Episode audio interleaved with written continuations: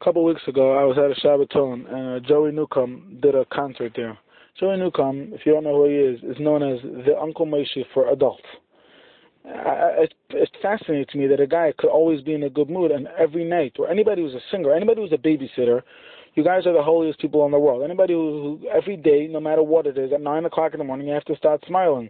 That's how do you do it? So I was listening a couple of, I was listening last week to Shlomo Carlebach in 1968 at his most famous concert ever, one that he spoke about for 20 years after, the Berkeley Festival. And right before, somebody announced, whoever borrowed Rabbi Carlebach's guitar should please return it. And nobody returned it, which meant that he didn't have his guitar. How did these people do it? You know how? I'll tell you how. I think it's Pashut.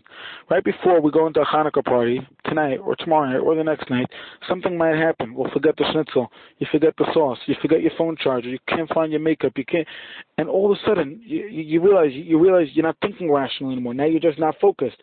Why are you not focused anymore? Why are you thinking about this text message that came in when you're supposed to be enjoying where you're at? Even if you don't like your in-laws family, at least make believe like you can't focus.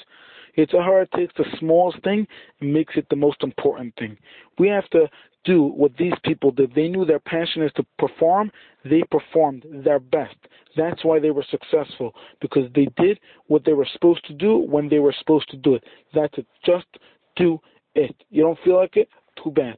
Just do it, and hopefully everybody knows that when you do the right thing, automatically snap back into it. It won't be, you'll realize right away this was insignificant. The next thing that you do will be more important than whatever happened. Have a great day.